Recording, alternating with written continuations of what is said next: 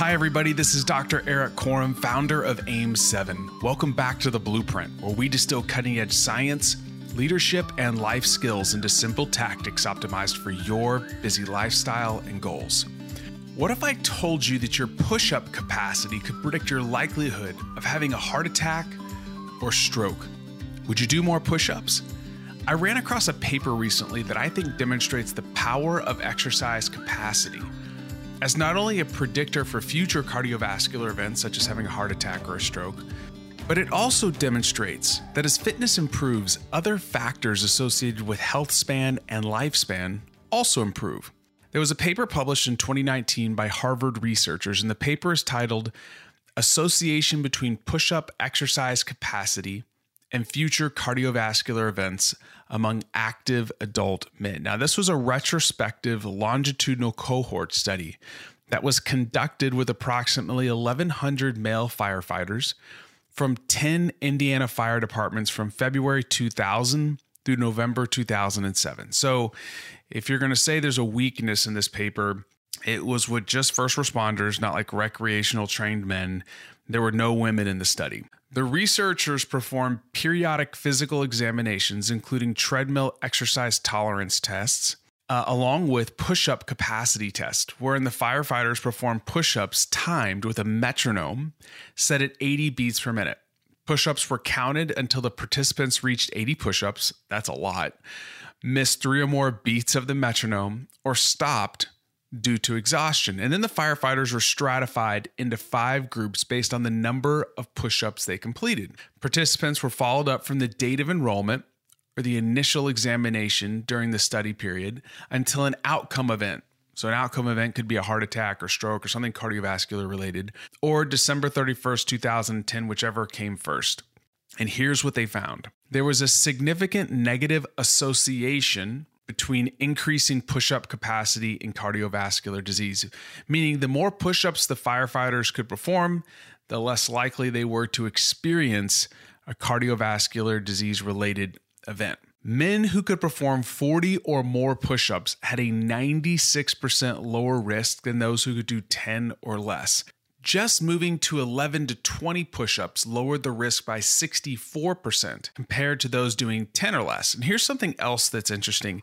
As push up capacity increased, there was basically a linear increase in VO2 max. Now, VO2 max, for those of you who don't know, represents maximal oxygen consumption. It refers to the maximum amount of oxygen that an individual can utilize during intense or maximal exercise. This measurement is generally considered the best indicator of cardiovascular fitness and aerobic endurance. So here's some reference ranges for you. This is very stand like generic, but for men, a sedentary man's going to be around 35 to 40 milliliters per kg per minute.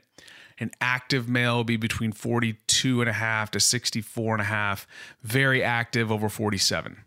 For a female, this would be 27 to 30 would be sedentary. Active would be in this kind of 30 to 36 range. 37, very active is greater than 37. So, for those guys doing 10 or less push-ups, they had a VO2 max of less than or equal to 35. That's on this the low end of sedentary. And those in the 21 to 30 range were around 43 to 49. That's in that active range and the very far end of highly active. And those who had 40 or above had great VO2 maxes, greater than or equal to 57. And this keeps getting better. Body mass index, which is a tool, and I'm going to say it's a poor tool sometimes for assessing fitness and disease risk, also had some interesting relationships to push ups. So BMI is calculated by taking a person's weight in kilograms and dividing it by the square of height in meters. So it's just ratio of weight and height. Someone that is obese is usually 30 or higher. A healthy range is 18 and a half to 24.9 and overweight is 25 to 29.9. Here's the problem with BMI. If you're a muscular person, this can skew you as being overweight or obese. I'd have to go look at what my BMI is right now, but I guarantee it would say that I'm overweight. But this is just a general proxy, okay? The push up group that did zero to 10 push ups, their average BMI was 33.1. So they would be considered obese. The group that was in the 40 plus push up range was uh, 26 0.8. So they would be considered overweight because I'm assuming that they were a bit more muscular. Okay, but they were the more push ups they could do, the lower their BMI was. They looked at LDL cholesterol. So, optimal LDL, I don't want to start any firestorms here right, when people think about fat, but we know that LDL is not something you want to have really elevated in your bloodstream. Okay. Optimal is less than 100 milligrams per deciliter. Near optimal is 100 to 129. Borderline high is 130 to 159. High is 160 to in plus. I mean, you don't you don't want that at all. The less than 10 push-up group was 130. Okay, that's borderline high. The greater than 40 push-up group 120, which is near optimal. Lastly, they looked at fasting blood glucose. Okay. For the less than 10 push up group, they were 99.4, which is basically being pre diabetic. I mean, it's like right there. For the 40 plus push up group, it was 85 milligrams per deciliter. Great fasting blood glucose.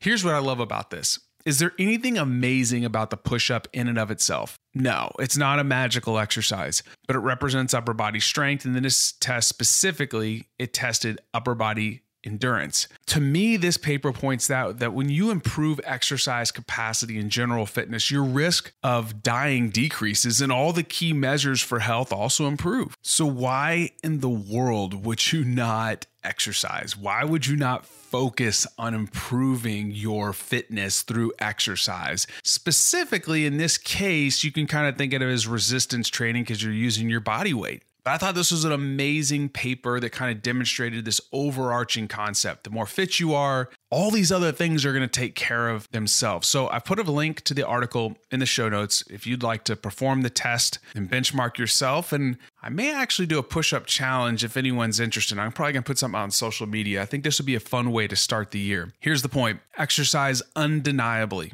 can and will impact your health span and lifespan. And if there's anything you should be doing now that will dramatically improve how you look, feel, and perform, it's exercise. If you found this episode to be useful, please share it with a friend or a loved one and make sure to check out my newsletter adaptation. If you haven't signed up yet, I have a link in the show notes. Every Friday, I send you a quick email with something that you can use today for your mind, body, and recovery. So you can get that by clicking the link in the show notes or by going to www.erikkorem.com.